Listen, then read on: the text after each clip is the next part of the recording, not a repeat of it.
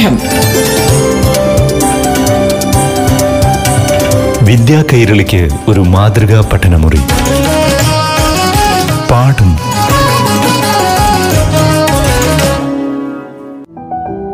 നമസ്കാരം പ്രിയ കൂട്ടുകാരെ. ഏവർക്കും പാഠം ക്ലാസ്സിലേക്ക് സ്വാഗതം. ഇപ്പോൾ ഏഴാം ക്ലാസ്സിലെ അടിസ്ഥാന ഗണിത വിഷയത്തെ ആസ്പദമാക്കി അധ്യാപകനായ ആദർശ് നയിക്കുന്ന ക്ലാസ് കേൾക്കാം. പാഠം റേഡിയോ ക്ലാസ് മുറിയുടെ പുതിയൊരു ഭാഗത്തിലേക്ക് എല്ലാ കൂട്ടുകാർക്കും സ്വാഗതം. കഴിഞ്ഞ ഭാഗങ്ങളിൽ ഏഴാം ക്ലാസ്സിലെ ഗണിതശാസ്ത്രത്തിലെ ആവർത്തന ഗുണനം എന്ന് പറയുന്ന പാഠഭാഗമാണ് നാം ചർച്ച ചെയ്തുകൊണ്ടിരുന്നത്. കഴിഞ്ഞ ക്ലാസ്സുകളിൽ നമ്മൾ പറഞ്ഞത് ഭിന്നസംഖ്യയുടെ കൃതി കാണുന്നത് എങ്ങനെ എന്നുള്ളതാണ് കഴിഞ്ഞ പ്രാവശ്യം നമ്മൾ കേട്ടത്. അടുത്ത് നമുക്ക് വേണ്ടത് ദശാംശ സംഖ്യയുടെ കൃതികൾ എങ്ങനെ കാണാം? ദശാംശ സംഖ്യകളുടെ കൃതികൾ എങ്ങനെ കാണാം എന്നുള്ളതാണ്. ഇപ്പൊ ടെക്സ്റ്റിലെ ക്വസ്റ്റ്യൻ ഉണ്ട്. ഒന്നേ ദശാംശം രണ്ട് the whole raise to two ഒന്നേ ദശാംശം രണ്ട് കൃതി രണ്ട്. സാധാ രീതിയിൽ നമ്മൾ എന്ത് ചെയ്യാം? അല്ലെങ്കിൽ തൊട്ട് മുമ്പുള്ള ഭാഗങ്ങളിലെല്ലാം നമ്മൾ പഠിച്ചിട്ടുണ്ട്. എന്താണ്? കൃതി രണ്ട് വന്നാൽ രണ്ട് തവണ എന്ത് ചെയ്യുക? സംഖ്യകളെ ഗുണിക്കുക. ശരിയാണല്ലോ? അപ്പൊ ഇവിടെ അതുപോലെ തന്നെയാണ് ഒന്നേ ദശാംശം രണ്ട് കൃതി രണ്ട് എന്ന് പറഞ്ഞാൽ ഒന്നേ ദശാംശം രണ്ട് ഗുണം ഒന്നേ ദശാംശം രണ്ട്. ഇത് ഗുണിക്കുന്നതിന് എളുപ്പ വഴിയുണ്ട് നമ്മൾ സാധാ രീതിയിൽ ദശാംശ സംഖ്യകളെ ഗുണിക്കുന്നതിന് എന്ത് ചെയ്യും? അതെ ദശാംശം മാറ്റിയതിന് ശേഷം നമ്മൾ എന്താ ചെയ്യുന്നേ? സംഖ്യകൾ തമ്മിൽ ഗുണിച്ചതിന് ശേഷം ആ ദശാംശ സ്ഥാനം വീണ്ടും കൊടുക്കും. ഇവിടെ നമുക്ക് നോക്കാം ഒന്നേ ദശാംശം രണ്ട് ഗുണം ഒന്നേ ദശാംശം രണ്ട്. മൊത്തത്തിൽ എത്ര ദശാംശ സ്ഥാനമുണ്ടെന്ന് നോക്കുമ്പോൾ എത്ര സ്ഥാനമാണുള്ളത്? രണ്ട് ദശാംശം അല്ലെ? ഒന്നേ ദശാംശം രണ്ടിൽ ഒരു സ്ഥാനം അതുപോലെ തന്നെ ഒന്നേ ദശാംശം രണ്ട് ഒരു സ്ഥാനം. മൊത്തത്തിൽ രണ്ട് സ്ഥാനമുണ്ട്. അപ്പൊ ആ രണ്ട് സ്ഥാനമുണ്ടെന്ന് നമുക്ക് മനസ്സിലായി. ഇനി ചെയ്യേണ്ടതെന്ന് വെച്ചാൽ നമ്മൾ എന്ത് ചെയ്യുക ആ ദശാംശം മാറ്റിയിട്ട് സംഖ്യകൾ മാത്രം ആലോചിക്കാം സംഖ്യകളുടെ എന്തെയാണ് ആ പന്ത്രണ്ടും പന്ത്രണ്ടും. ദെൻ അങ്ങനെയാണെങ്കിൽ നമുക്ക് പറയാം പന്ത്രണ്ട് ഇന്റു പന്ത്രണ്ട് അല്ലെങ്കിൽ പന്ത്രണ്ട് ഗുണം പന്ത്രണ്ട് നമുക്കറിയാം. അതെ നൂറ്റി നാൽപ്പത്തി നാലാണ് നൂറ്റി നാൽപ്പത്തി നാലാണ് പക്ഷെ അതല്ല ഉത്തരമായിട്ട് എഴുതേണ്ടത്. മറിച്ച് ദശാംശ സംഖ്യമായതുകൊണ്ട് തന്നെ നമ്മൾ ഈ കിട്ടിയ നൂറ്റി നാൽപ്പത്തിനാലിനെ ദശാംശ സംഖ്യയിലോട്ട് മാറ്റുക. നമ്മൾ നേരത്തെ ചെയ്തായിരുന്നു. എന്താ ചെയ്തേ? ആ രണ്ട് സ്ഥാനങ്ങൾ രണ്ട് ദശാംശ സ്ഥാനങ്ങൾ നമ്മൾ മാറ്റി. അങ്ങനെയാണെങ്കിൽ ആ ദശാംശ സ്ഥാനങ്ങൾ നമ്മൾ തിരിച്ചു കൊടുക്കുകയാണെങ്കിൽ എന്ത് ചെയ്യാം? രണ്ട് സ്ഥാനം. നമ്മൾ സ്ഥാനം കൊടുക്കുമ്പോൾ ശ്രദ്ധിക്കുക നമ്മൾ എവിടെ നിന്നാണ് തുടങ്ങുന്നത്?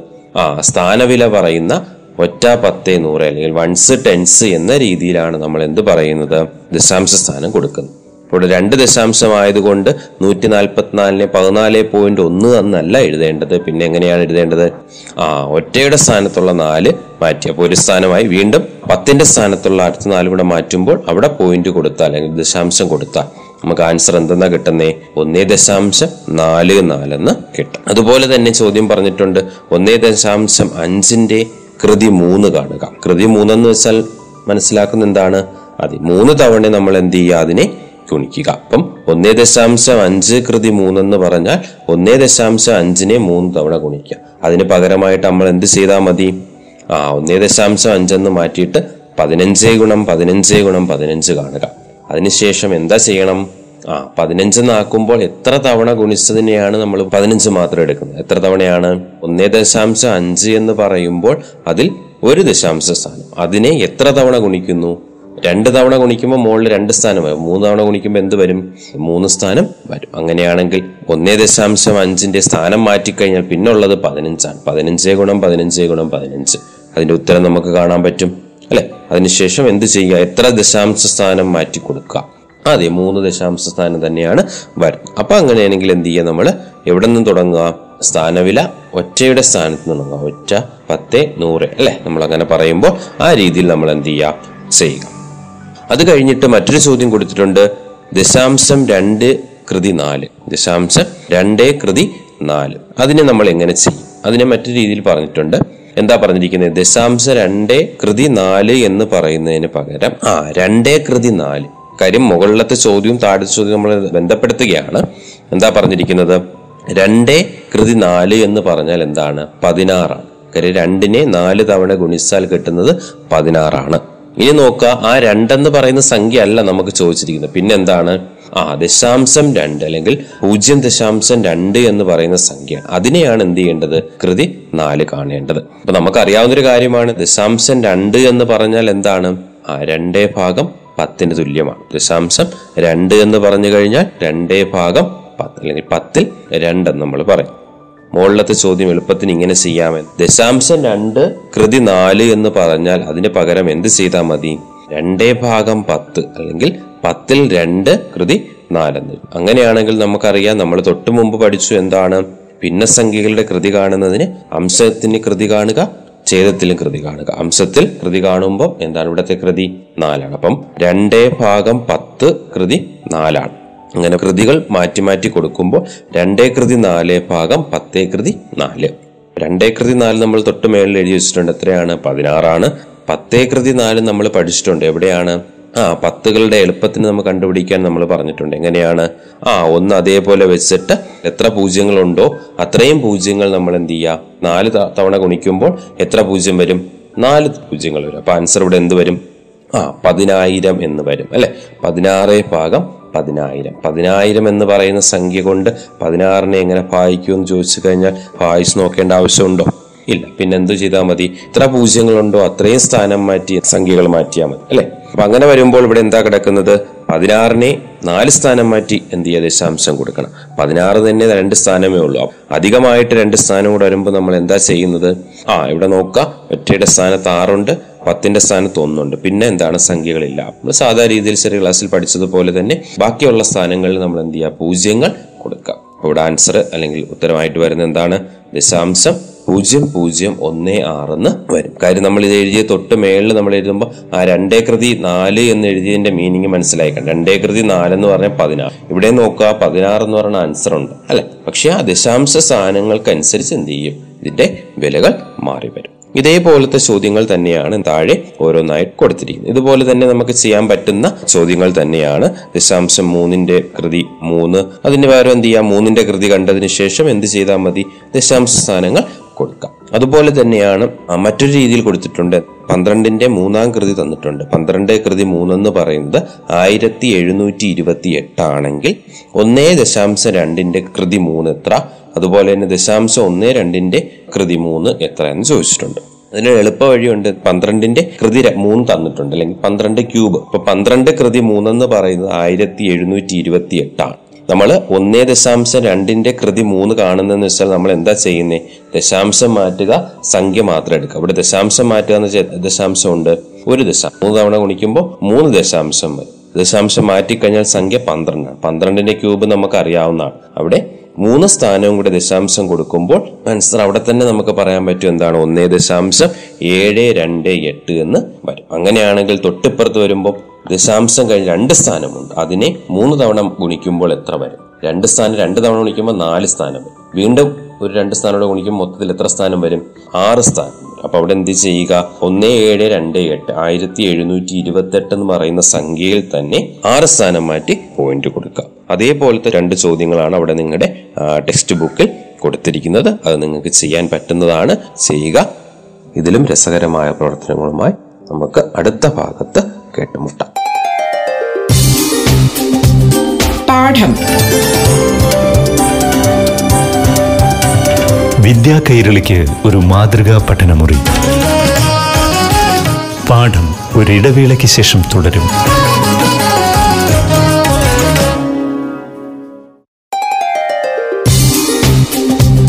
പാഠം. വിദ്യാ കൈരളിക്ക് ഒരു മാതൃകാ പഠനമുറി. പാഠം തുടരുന്നു. അടുത്ത ഭാഗം നമുക്ക് പഠിക്കാനുള്ളത് ഗുണന നിയമം. ഗുണനവുമായി ബന്ധപ്പെട്ടൊരു പുതിയ നിയമം പഠിക്കുക. അതിനുവേണ്ടി നമ്മളുടെ ടെക്സ്റ്റ് ബുക്കിൽ തന്നെ പറഞ്ഞിട്ടുണ്ട്. സംഖ്യ കൊടുത്തിരിക്കുന്നു മൂന്നേ ഗുണം രണ്ട് അധികം അഞ്ചേ ഗുണം രണ്ട്. നോക്കുക അവിടെ നമുക്ക് എന്താണ്? മൂന്നിനെ രണ്ട് കൊണ്ട് ഗുണിച്ചിട്ടും അതുപോലെ അഞ്ചിനെ രണ്ട് കൊണ്ട് ഗുണിച്ചതിന് ശേഷം ആ രണ്ട് ഉത്തരങ്ങൾ തമ്മിൽ എന്ത് ചെയ്യും നമ്മൾ? കൂട്ടുന്നു. അതിന് പകരമായിട്ട് ഇങ്ങനെ ചെയ്യുന്നു. മൂന്നും അഞ്ചും കൂടെ കൂട്ടിയതിന് ശേഷം രണ്ടിനെ നമ്മൾ പൊതുവായിട്ട് ഗുണിക്കുന്നു.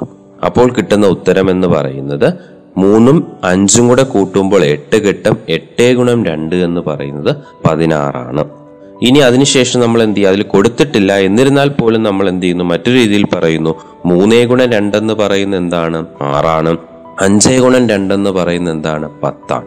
അങ്ങനെയാണെങ്കിൽ ആറേ അധികം പത്ത് എന്ന് പറയുന്നതും പതിനാറ് തന്നെയല്ലേ?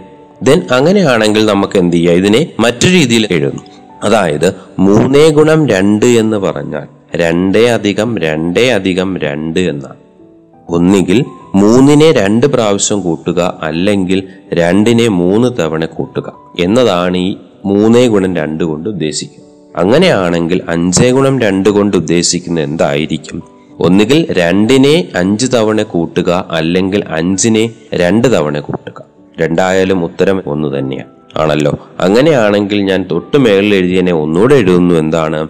മൂന്നേ ഗുണം രണ്ട് അധികം അഞ്ചേ ഗുണം രണ്ട് എന്ന് പറയുന്നതിനെ എങ്ങനെ എഴുതുന്നു? ആ രണ്ടേ അധികം രണ്ടേ അധികം രണ്ട് എന്ന് എഴുതുന്നു. അധികം അടുത്ത അഞ്ചേ ഗുണം രണ്ടിനെ വീണ്ടും ഞാൻ എന്ത് എഴുതുന്നു? രണ്ടേ അധികം രണ്ടേ അധികം രണ്ടേ അധികം രണ്ട് എന്ന് എഴുതുന്നു. ആദ്യത്തെ ബ്രാക്കറ്റിൽ കിടക്കുന്നത് മൂന്ന് രണ്ടുകളെ കൂട്ടിയിരിക്കുന്നു. അടുത്തത് അഞ്ച് രണ്ടുകളെ കൂട്ടിയിരിക്കുന്നു. എല്ലാം രണ്ടുകളായതുകൊണ്ട് നമുക്ക് പൊതുവായിട്ട് കൂട്ടാം. എങ്കിൽ എല്ലാ സംഖ്യകളും എന്ത് തന്നെയാണ്?